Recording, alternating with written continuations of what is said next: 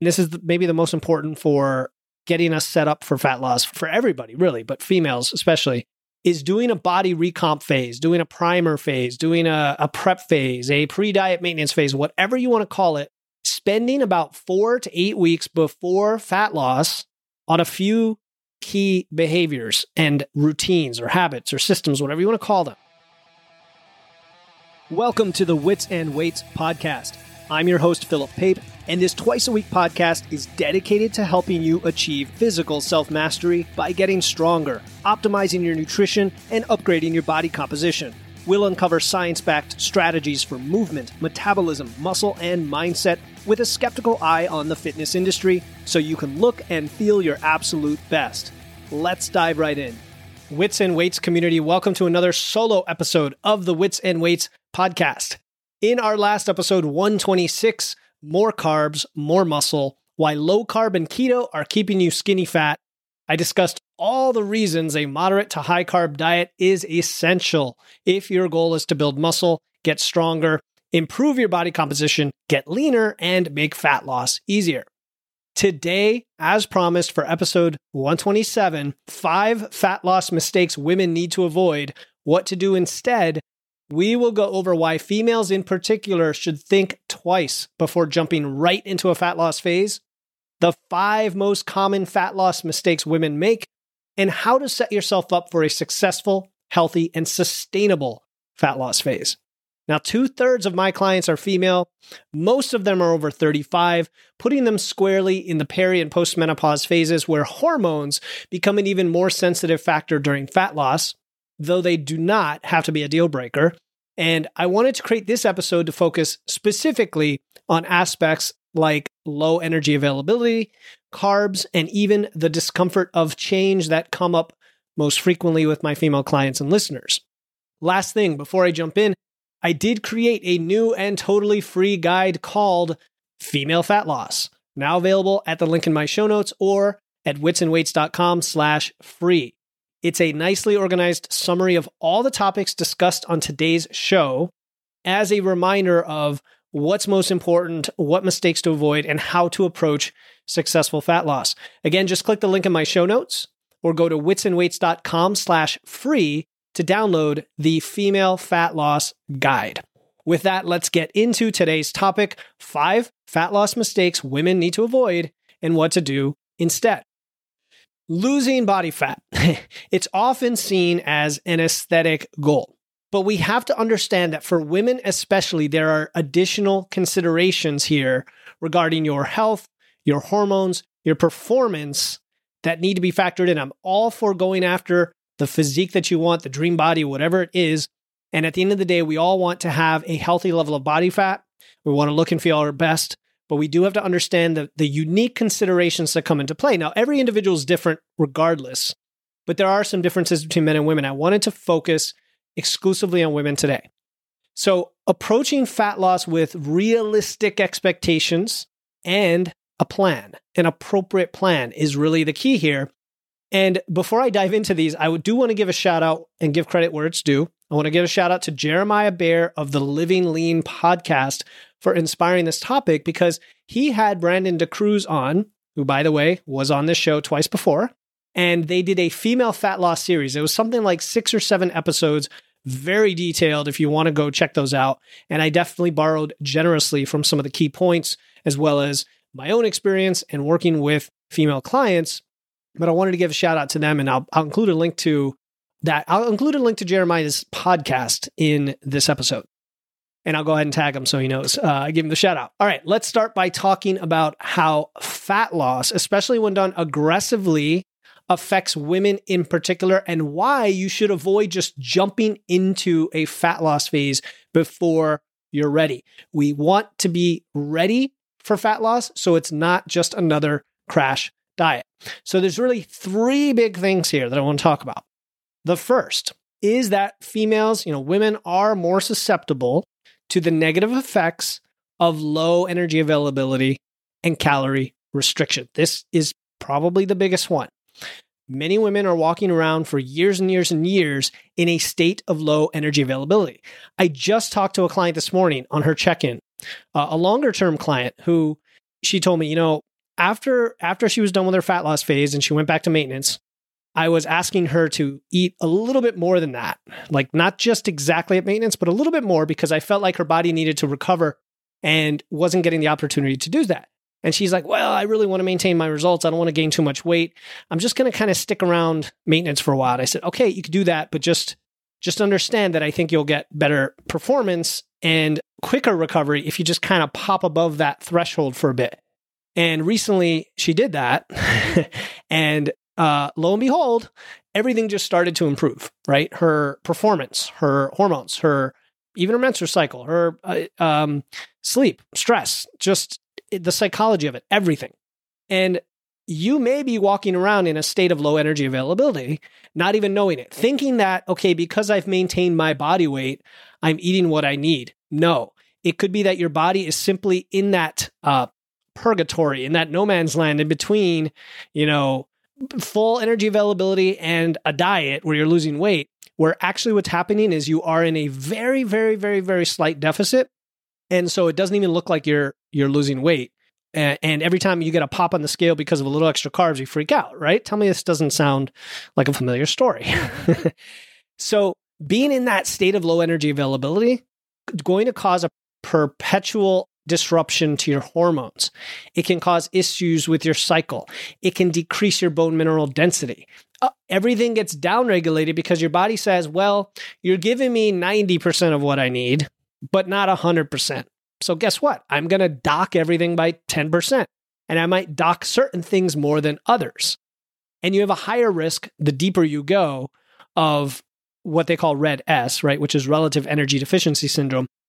In all honesty, that tends to be in the more extreme cases when you're severely in a deficit. I'm just talking about being in an unintentional deficit constantly. That's the big thing. So if you are in that state, if you feel like things are not right, things are foggy, uh, maybe it's my hormones. Maybe it's because of my age. Whatever reason you tell yourself, and you're doing a lot of other things right, like your strength training, for example, and keeping the stress moderate. It could simply be that you're not eating enough, right? And I know I know it's a simple thing, and you've probably heard people say, "Well, you need to reverse diet. You need to eat more food." I'm not a fan of reverse dieting. I'm a fan of knowing exactly where your metabolism stands and then eating just slightly above that level so that you have all the energy you need and you feel great and you perform great, but you don't really gain any weight. And if you do gain weight, it's going to be the most infinitesimal amount of weight over many, many, many, many months, which is easy to cut off in a very short period of time with a fat loss phase. Okay, so that's the first one is understanding that you may be in low energy availability and that females are even more susceptible to this because of your hormonal situation relative to to men. The second thing is training fasted. All right. A lot of you are training fasted. I'm going to suggest that you try training with some food in your stomach and seeing what the difference is. I'm not going to say, oh, it's better. I'm going to say, let, let you decide that for yourself.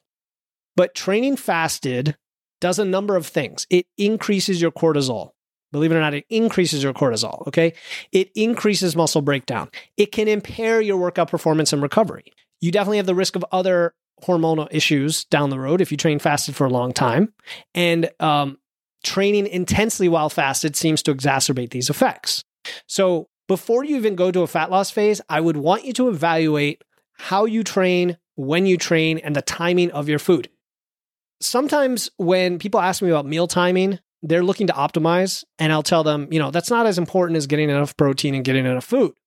But in other cases, if you're, for example, training fasted and you literally are just not eating around your workout, that can have a much bigger effect.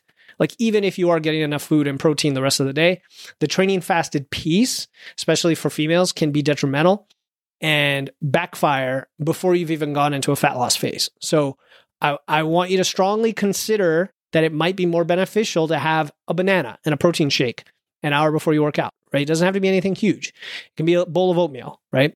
Mainly protein and carbs and little to no fat, and you're good. Um, the third thing that I wanted to mention here with regards to why women would avoid aggressive fat loss or going into a fat loss phase before you're ready is, and this is maybe the most important for getting us set up for fat loss for for everybody really, but females especially, is doing a body recomp phase, doing a primer phase, doing a, a prep phase, a pre diet maintenance phase, whatever you want to call it, spending about four to eight weeks before fat loss on a few key behaviors and routines or habits or systems, whatever you want to call them. And they include the following number one, building some muscle. Now, this could be building muscle in a body recomp phase, or this could be spending a longer period of time actually building muscle, even in a surplus. Um, but but best case or worst case, doing it at uh, maintenance calories in what we call a recomp. And for those of you interested, we are doing the, let me see, when does this episode come out? It might already be happening, but we're doing our body recomp challenge in December. Uh, but regardless, that that's just like a kickstart uh, for three weeks. A real recomp phase should take anywhere from like four to eight weeks, sometimes longer. And that's definitely the uh, phase that I take my clients through first before we do a fat loss phase you're trying to address the metabolic issues, the hormonal issues, the the lack of fuel, the things like fasted training. You want to make sure you're lifting heavy, that you're lifting the the right number of days per week for you and not doing too much, not doing too much cardio, making sure you're getting enough steps, making sure you're hydrated, making sure you're getting enough protein. It's all of those things, right? And I don't mean to overwhelm you by saying like you've got to fix 20 things all at once. What I'm trying to suggest here is taking that 4 to 8 weeks to slowly add in one to three of these tiny habits a week so that by the end of the four to eight weeks, you're in a great state for fat loss rather than jumping right in day one. No, I got to lose a fat. What do I do? Oh, calorie deficit. Let's do it.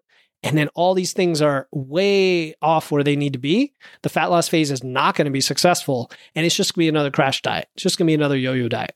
All right. There's things like improving your relationship with food thinking of food as a fuel that serves you, that aligns with your goals, that that that helps your performance. Um, eating for satiety, like all of all of these skills that we've developed in a body recomp or pre-fat loss phase are extremely important to address before we go into fat loss. Okay, so I just wanted to lay all that out first, just so you know that this is a long game, that we want to take this the right way. We want to do it sustainably. And if you work with me as a coach, or if you're in one of my challenges, or even in the Wits and Weights Facebook community, you'll see these themes come up time and again, and we can help you get to that point. We can put in place some of those foundational habits. All right.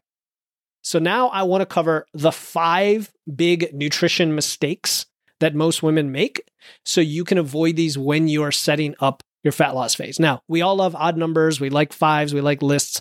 Could I have done seven? Could I have done three? Could I have done 10? Of course. Um, but I, I spent some time on this and I think these five come up the most often or could be the most helpful. All right. So, you know, beyond what we just talked about, like not taking this overly aggressive approach and just jumping in, what are the common pitfalls that women run into? All right. The first one is really about behavior, psychology. It's getting stuck in old habits and being unwilling to change and accept the discomfort that is inevitable when you're going after a transformation like this. Yes, this is the long game. Yes, this is your life. But you also have been stuck for years doing something that hasn't worked. And even when it quote unquote worked in the short term, like you lost a bunch of weight, you gained it back, didn't you? And when you lost the weight, did you have the physique and the health that you wanted? I'm pretty sure the answer is no. You probably lost muscle, right?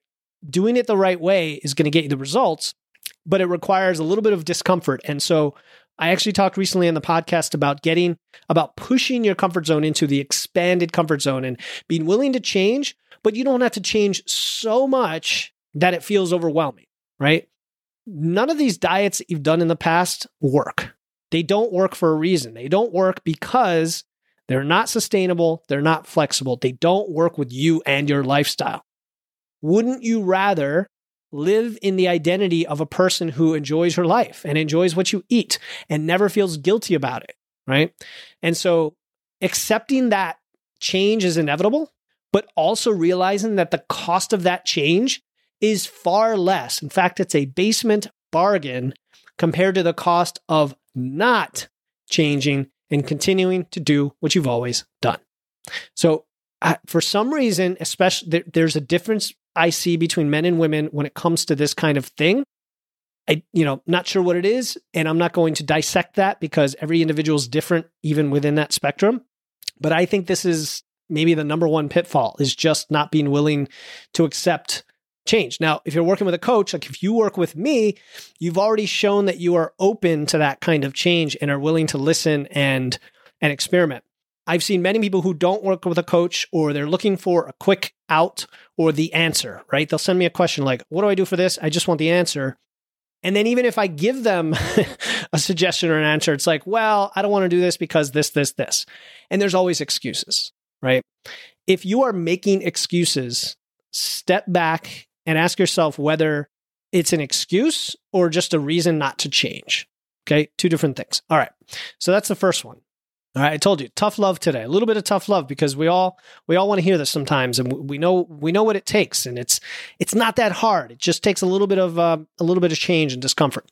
All right, number two, the second big pitfall or mistake is the yo-yo dieting, which is yo-yo dieting on the large scale weekend dieting on the short scale.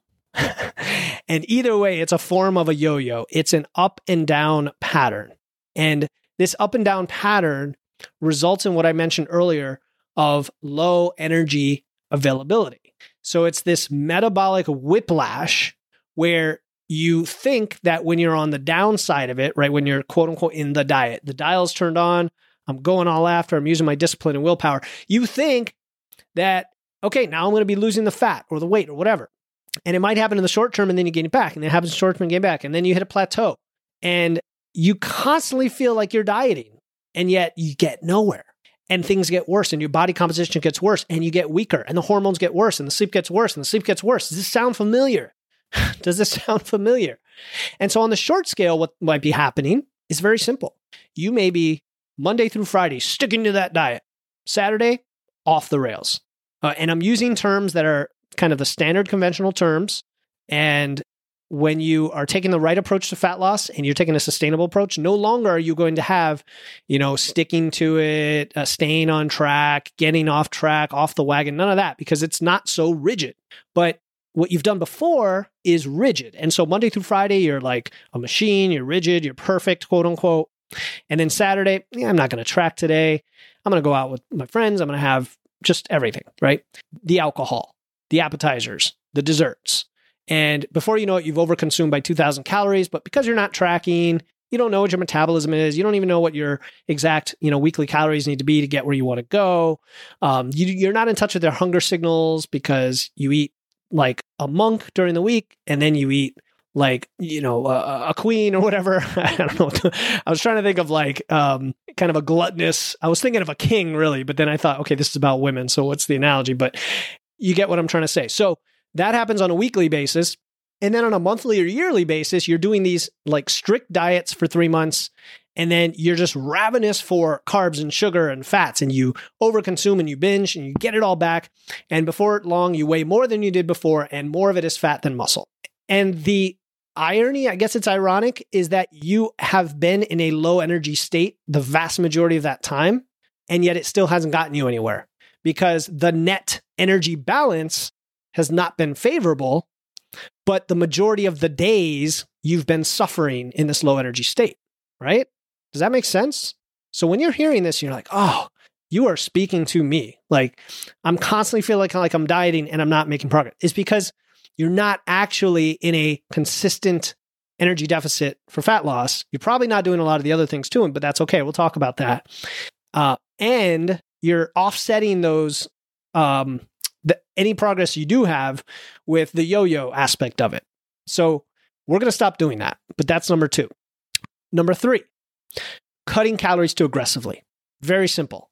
Most of these diets, whether it's keto, carnivore, whatever, even Weight Watchers, doesn't matter uh, op, or the really bad ones like Optavia, Optavia, yeah, um, rely on the simple energy balance equation, right? Calories in, calories out.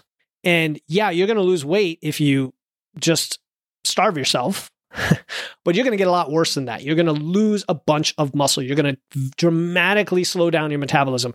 You're going to ramp up your cortisol and get super stressed. You're going to shoot down your performance in the gym. You're not even be able to build and hit your lifts. You're not going to feel like going to the gym, right? And you're going to do what's called a crash diet. You're going to lose muscle. You're going to get hungry. You're going to binge it all back. Same idea. It's kind of tied in with the yo-yo, the yo-yo dieting. And so this is why we want to understand our calorie intake, we want to understand our metabolism, and we want to understand how much weight we are uh, losing every week, like body fat and body weight wise, so that we can stay within a reasonable rate of loss, which you may have heard me say it before, but I'll just reiterate is 1% of your body weight per week. That's the maximum you would want to lose. And most of these crash diets, you'll, you'll, you'll lose 40 pounds in a month, which just do the math and ba- based on whatever you weighed before, that's probably like, you know, three or 4% of your body weight a week. It's insane. You're losing so much muscle doing that. Actually, a lot of what you're losing initially is just fluid, but then you're losing a bunch of muscle. It's not what we want. Okay. Number four mistake. Mistake number four avoiding or restricting carbs. Yes, you know, I was going to say this. So number the the earlier things we talked about related to just restriction overall and you know not being willing to change, cutting calories too aggressively. And I'm not even going to mention protein as one of the five, believe it or not. Believe it or not, I'm not because for some reason that ends up being uh, something a lot of women get uh, find out pretty quickly that they need to do, and then they start to increase it um, if they are focused on it. We're talking about carbs, okay? And I talked all about this on the last episode, so I'm not going to rehash everything.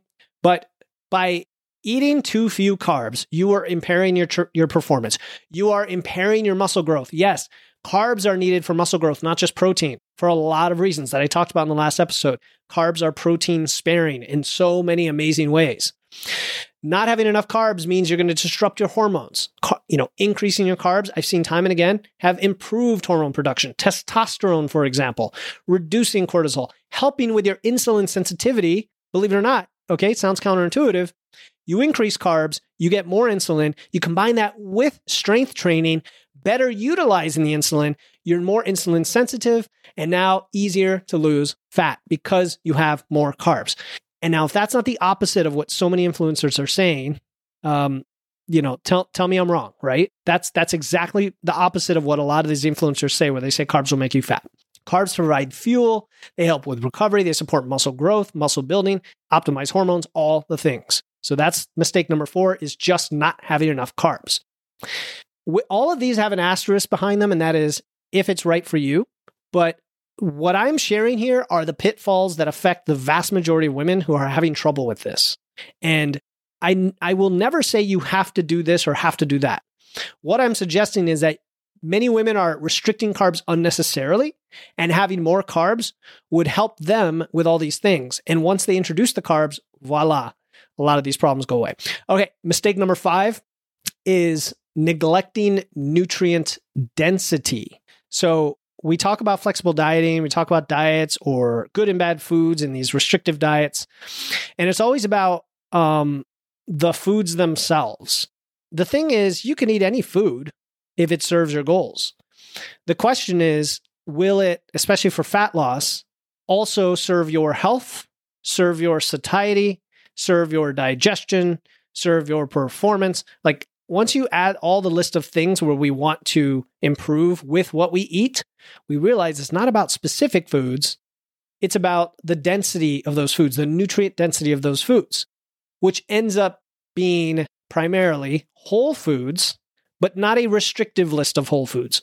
All whole foods, meats, you know, eggs, seafood, dairy, all the plants, grains, starches, right? Fruits, vegetables, seeds, nuts, all of it is okay, right? Unless you have an intolerance or something like that, or just don't like it, it's all okay. And, and having a diverse food matrix, a diverse diet will improve your uh, chance of not having micronutrient deficiencies and improving all these other things hormone production, thyroid function, metabolism, digestion, and the list goes on and on and on, right? So instead of like cutting out carbs and now all of a sudden you're eating just meat and you're missing out on all these other nutrients and dense foods that will fill you up and so on, have a diverse diet. Okay, so we're going to talk about that, um, some of the details when we talk about specifics for fat loss at the end. Um, or actually shortly. um, but what I wanted to do here was establish you know, when it is appropriate for women to consider fat loss and then the mistakes women make so you can look for those as you are going through this process. Now I want to lay out exactly how to execute a successful fat loss phase, the moment you've all been waiting for. and remember, you don't have to write all this down because I created a free guide called Female Fat Loss that covers everything in today's show. Just click the link in my show notes for the free female fat loss guide or go to witsandweights.com slash free. Hey, this is Philip, and I hope you're enjoying this episode of Wits and Weights. I started Wits and Weights to help people who want to build muscle, lose fat, and actually look like they lift. I've noticed that when people improve their strength and physique, they not only look and feel better, they transform other areas of their life, their health, their mental resilience, and their confidence in everything they do. And since you're listening to this podcast, I assume you want the same things, the same success, whether you recently started lifting or you've been at this for a while and want to optimize and reach a new level of success. Either way, my one on one coaching focused on engineering your physique and body composition is for you. If you want expert guidance and want to get results faster, easier, and with fewer frustrations along the way to actually look like you lift, go to witsandweights.com and click on coaching or use the link in my show notes to apply today. I'll ask you a few short questions to decide if we're a good fit. If we are, we'll get you started this week. Now, back to the show. Okay, women, you are looking to drop fat in a healthy, sustainable way.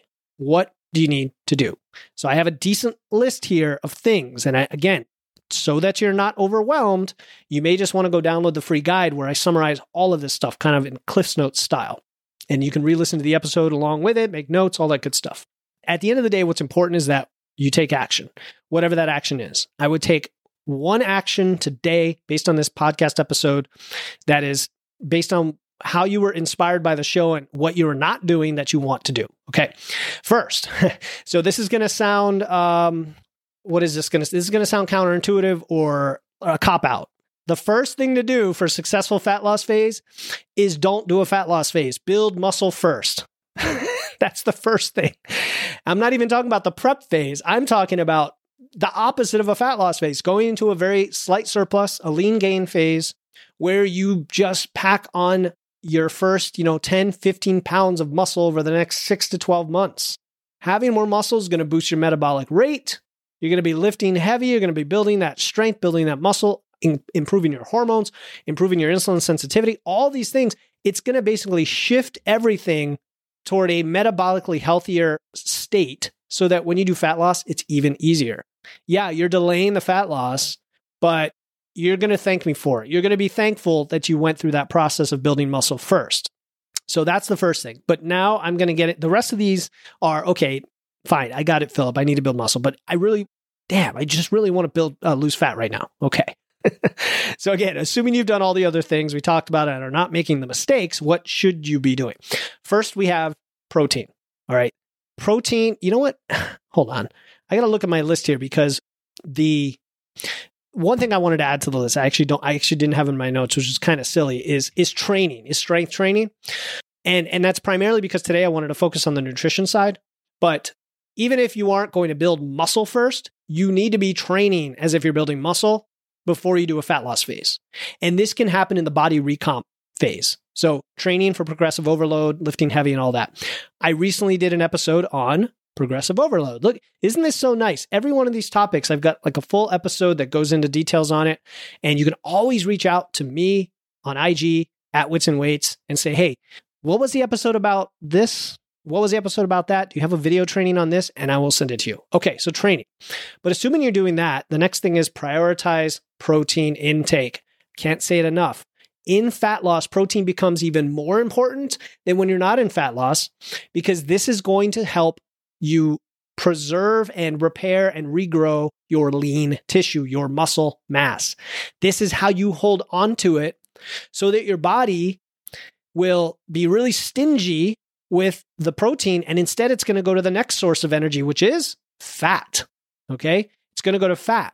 If you don't have enough protein, then it's going to, your body is going to break down that muscle protein tissue because you also don't have very many carbs coming in. Let's be honest, the calories are low and you are going to lose muscle. We don't want to do that. So, what's the target? I would shoot for the full one gram per pound of body weight, which is like 2.2 kilograms, uh, grams per kilogram, or even a little higher, like 1.1. Give yourself a little bit of a stretch goal 1.1 grams per pound, which is about 2.4 uh, grams per kilogram. And how do you do that? Okay, that's the big challenge. You want to consume high protein foods. So eggs, yes, are kind of in that category, but you got to be careful for the with the fat in the yolk. So I would supplement whole eggs with egg whites during a fat loss phase. Chicken is always a good option. Turkey, fish, um, low to meat, low to moderate fat, or even no fat dairy are all good options. And of course, you can supplement with protein powder if needed. And most people do need to. Like the amount of protein you're going to want to get usually requires at least one protein shake for most people just to kind of get through the day with with everything intact. Um, and then distribute it evenly throughout the day is the best advice i have in terms of how to fit it in. A lot of people say well i'm too full or i can't fit it in or you know I, I can get my calories but i never get my protein. Plan ahead. Look at your day. How can you get three feedings, maybe two feedings, three feedings, four feedings, depending on what it is, and just divide, just subdivide the protein? If you need 120 grams and you eat four times, that's 30 grams per meal. Now, one meal might have 50 and one might have 20 and one might have 15 or, or 35, but just distribute it throughout the day so you can, you can get it. Okay, prioritize protein. Second, I'm, gonna, I'm not going to use numbers because I have these in bullets on my notes. So the next item is ensure adequate carb intake. Okay, so again, we're just focusing on macros right now, just to start simple. Um, the thing in fat loss is your calories are low, right? So, and your protein is high, and your fat needs to be at some certain minimum level. We talked all about the benefits of carbs for muscle in the last episode, but I also suggested that it gets really difficult or it gets to be more of a trade off during fat loss because you only have so many calories to play with. Carbs are anti-catabolic. They prevent the breakdown of muscle protein. They provide fuel for high intensity exercise. So my suggestion is after the protein needs are met, let's say it's 1.1 grams per pound, you can experiment with different fat and carb levels, mainly to ensure you have enough carbs. But some women respond better to higher carbs versus fats and vice versa. And I've had female clients who the carbs are pretty low, the fats are pretty low, we increased the carbs, not much difference. We increased the fats, and all of a sudden they they started to perform better. So you, you just never know until you try it yourself. But I wouldn't just pick a fixed number and go with it as a one size fits all. I would experiment with different levels. So for women, the fat can come down to as low as like 15, even 10 grams. I mean, 10 is getting sporty. I think Eric Trexler mentioned seven is like the rock bottom, but I would give yourself a little buffer and say 15 and all the rest go to carbs, anything that's not already reserved to protein, and give it a shot, right? Now, part of it for a lot of women, it's the timing of the carbs. And here's what I see. For example, let's say you train in the morning. First of all, don't train fasted, or at least experiment with training fed to see how it feels. So that's that's one problem is training fasted. But let's say you're not training fasted and you are eating, you know, three meals a day and you train if you are not shifting those carbs toward your workout, you may experience a performance degradation. And so, time the most carbs around your workout. If you work out in the morning, get like 60% of your carbs or even 80% of your carbs around the workout. If you work out around dinner or, you know, in the evening, same thing. If you work out in the middle of the day, same thing. Shift your carbs so that they are parity workout, peri meaning in the vicinity of your workout. So that's the second thing especially important for women, especially because you're going to have lower calories to play with than most men. Sorry to say, it's just just reality, right? You're, you're smaller, your metabolisms are lower, you know, you have less muscle mass, etc. That's one of the differences. Okay, next is the um the well, nutrient timing around the workouts. I think I already covered, but the last one was carbs specifically. Then I wanted to talk about nutrient timing specifically around training, both carbs and protein. So, in addition to shifting most of your carbs to around your workout. Also, make sure to have protein before and after. And by before, I mean um, two hours, you know, before or less. Doesn't have to be half an hour before. And after, I mean like within an hour or two, have protein. So again, you're kind of shifting a lot of your calories, your really important calories, to the workout period to maximize the muscle preservation and the use of that training signal. Okay. The next thing for successful fat loss is eating high nutrient density foods. So the very simple approach here is the 80 20 or even in fat loss might be 90 10 approach where 90% of your foods are whole foods, the other 10% is indulgences, whatever you want, right? And so it's a little tighter during fat loss than if you weren't in fat loss. So you're going to focus on whole foods, lean protein, fruits, veggies, dairy, wh- whatever, whole foods that fill you up, that have a lot of nutrients. So I have a preference or a bias toward more green veggies, more salads, more uh, steamed vegetables, roasted vegetables with your dinner, like putting vegetables wherever you can, as well as fruits that are lower in calories, like strawberries. A huge bowl of strawberries can really fill up your stomach at the cost of like 100 calories. You know, very few calories, but it fills up your stomach. But don't discount other things, like even in your indulgences. If you like popcorn, I mean, you can eat a huge bowl of just lightly salted popcorn, air popped popcorn, and that's very few calories compared to like a tiny bowl of, you know, chips, which are which are cooked in in fat, right? They're going to have a lot more calories. Again, I'm never saying anything's good and bad. What I'm saying is during fat loss, nutrient dense foods are going to be your friend because they are going to have more fiber, they're going to fill you up, they're going to take up more space, okay? Uh, and they ensure that your diet includes some, at least the minimums of certain things, of certain nutrients like magnesium, zinc, iron, chromium, all those things. Which leads me to the next item to address micronutrient deficiencies, which become way more common during fat loss because you simply can't consume as much food. So, even if you are focused on nutrient intensity foods, you just may not have enough mass of it coming in to give you uh, optimal levels of all the different vitamins, you know, vitamin D, iron, zinc, and so on. And this is where you could use blood work.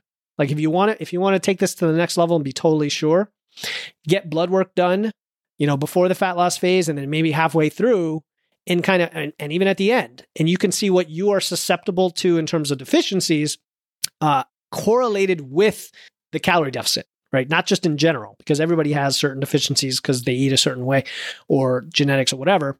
And this is where you would use supplementation strategically. So, the common supplements I recommend for most people and most of my clients are going to be a multivitamin of some kind, magnesium for most people, vitamin D for some people, fish oil for some people. It depends on if you're deficient and really need these. If you get a lot of sunlight, you may not need vitamin D. If you eat a lot of fatty fish, you may not need fish oil. But in a fat loss phase, you might be eating super lean fish or white fish and not getting very much of the omega 3s, right?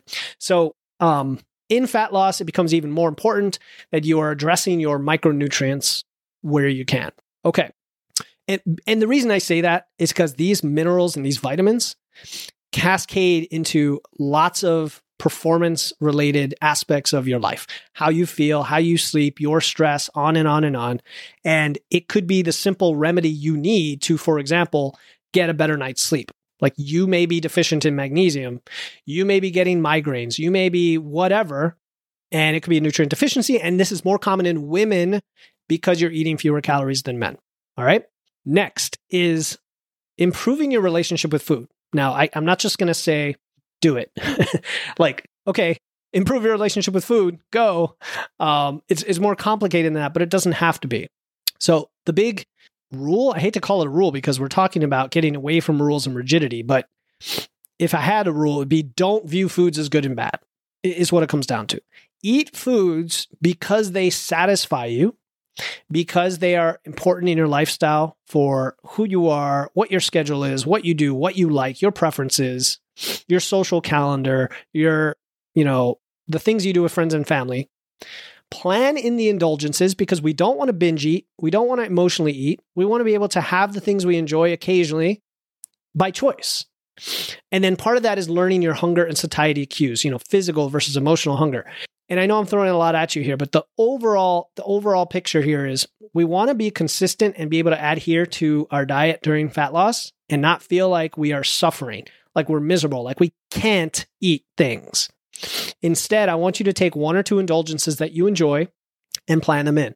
Plan them into Saturday. Plan them in every day if you if you want to, right? Like if every single day you want to have a cookie, this this awesome cookie that you like, uh, and it satisfies the sweet tooth, and one cookie will do it, or two cookies, or whatever, plan it in. Look at the macros, calories, plan it in, and work the rest of your diet around it. As far as hunger, you are going to have higher hunger during fat loss.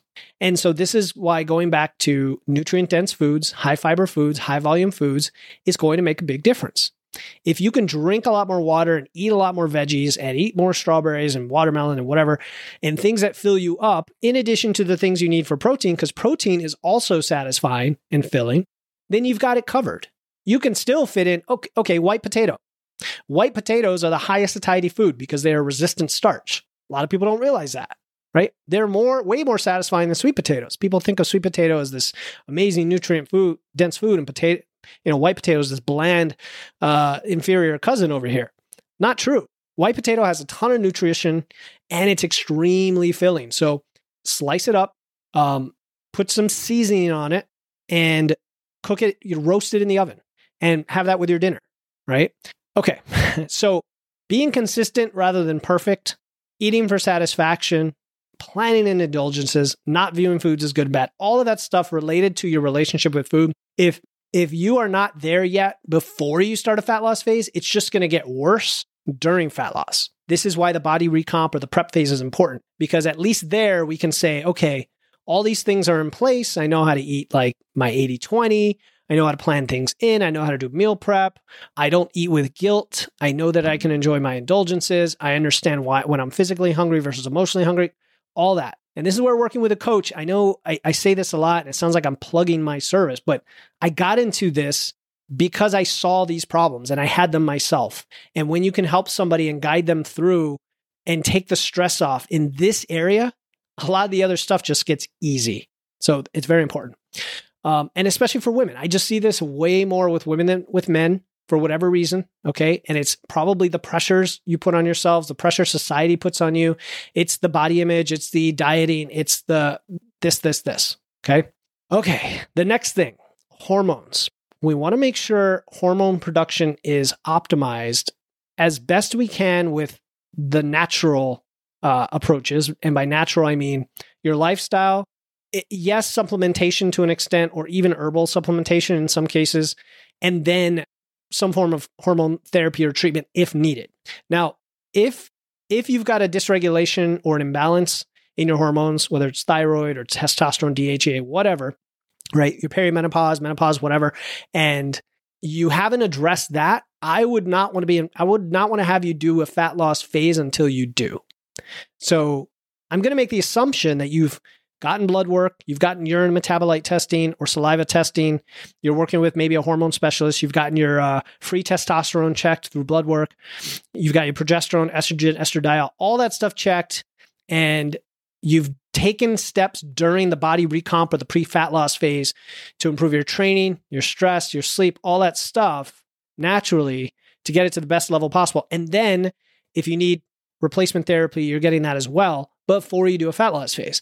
I know not everyone can do that. I, I realize that it, it's sometimes a longer process, but just know that during fat loss, if you hit plateaus or if your body isn't responding or your metabolism drops like a rock, it could be related to some hormone imbalances that are not lifestyle derived.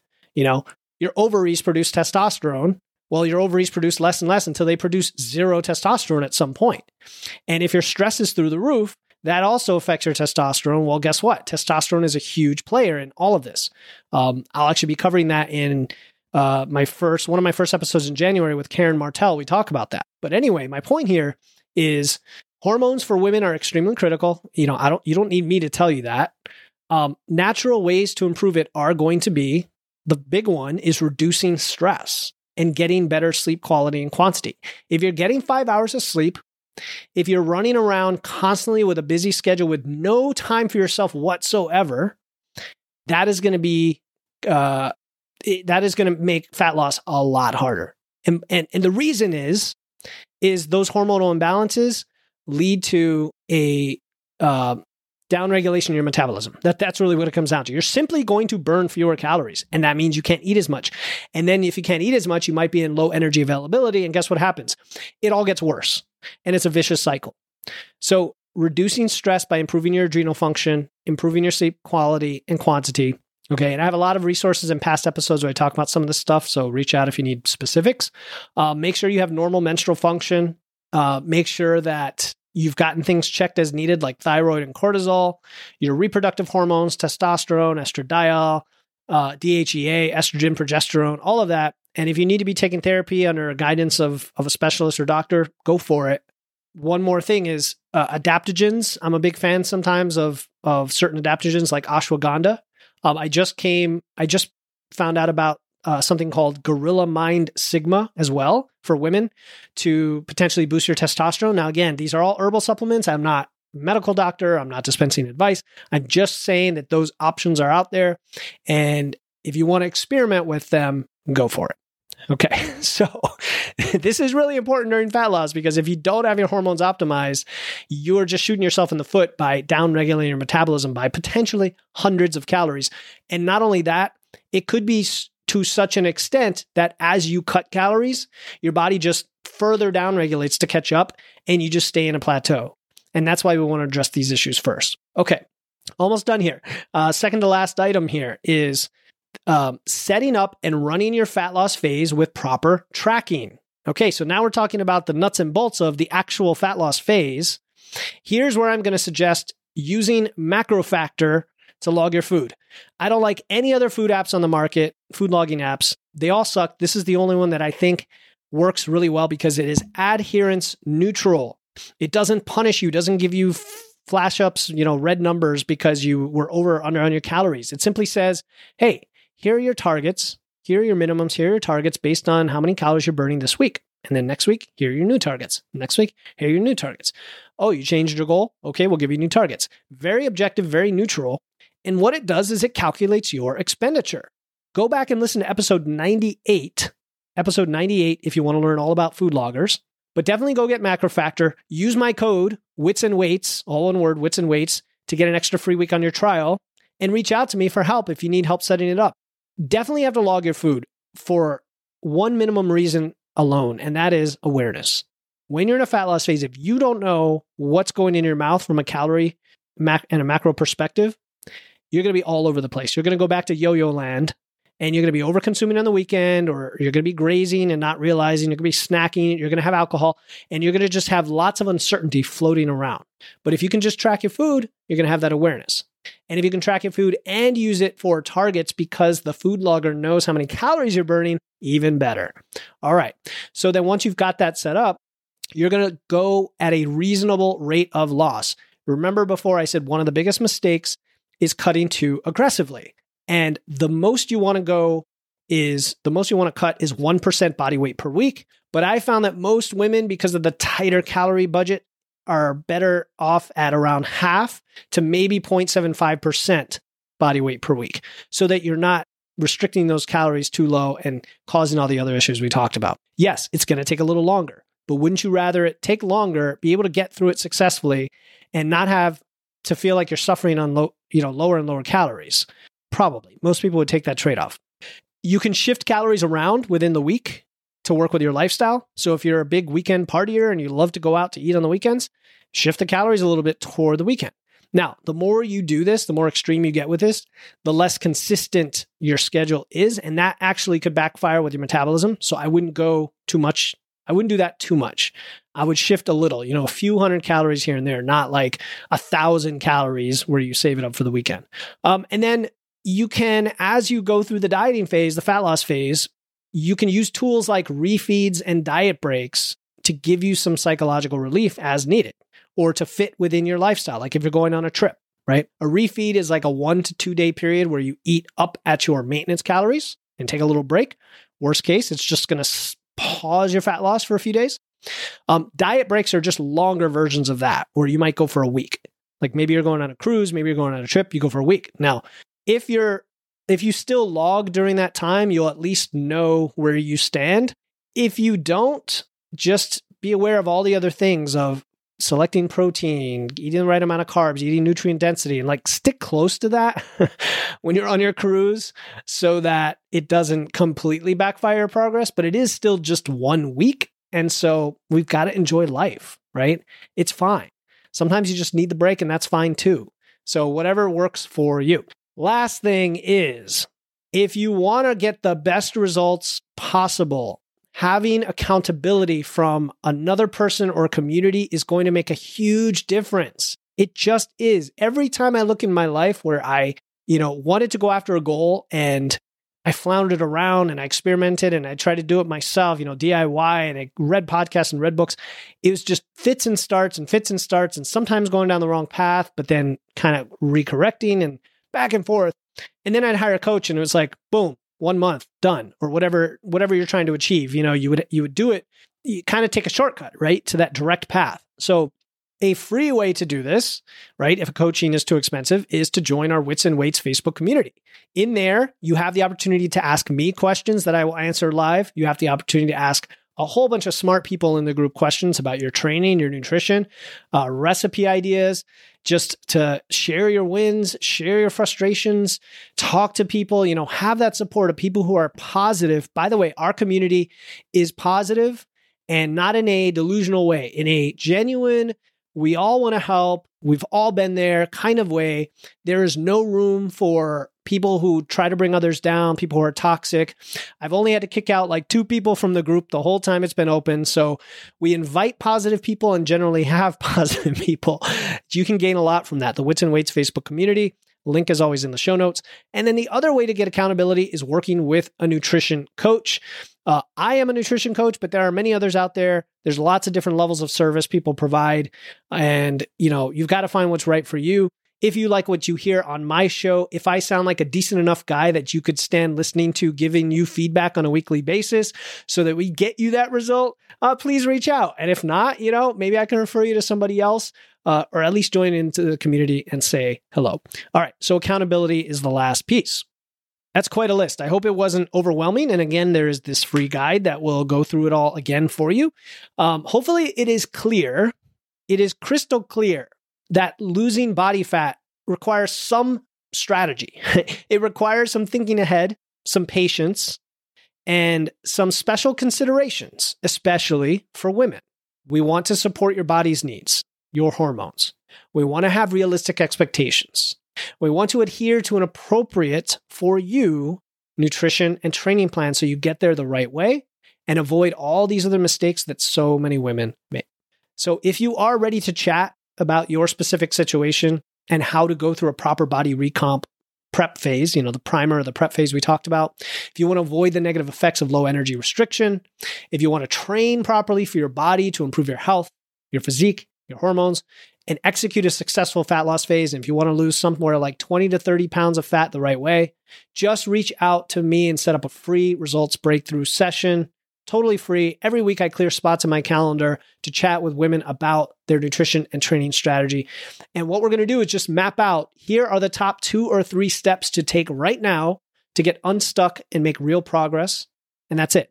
No selling, no pitching, none of that. Simply a strategy that we work out together. Click the link in my show notes for the free call. Let's make it happen. Okay. In our next episode, 128, my favorite gym things, seven gifts under $100.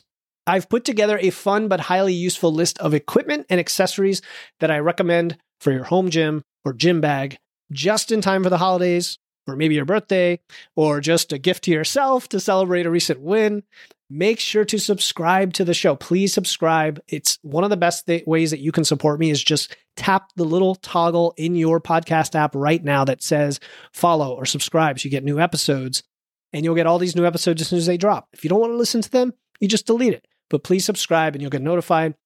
And I really thank you. Thank you from the bottom of my heart um, for supporting this show and for listening. And I always welcome your feedback. As always, stay strong. And I'll talk to you next time here on the Wits and Weights podcast. Thank you for tuning in to another episode of Wits and Weights. If you found value in today's episode and know someone else who's looking to level up their wits or weights, please take a moment to share this episode with them. And make sure to hit the follow button in your podcast platform right now to catch the next episode. Until then, stay strong.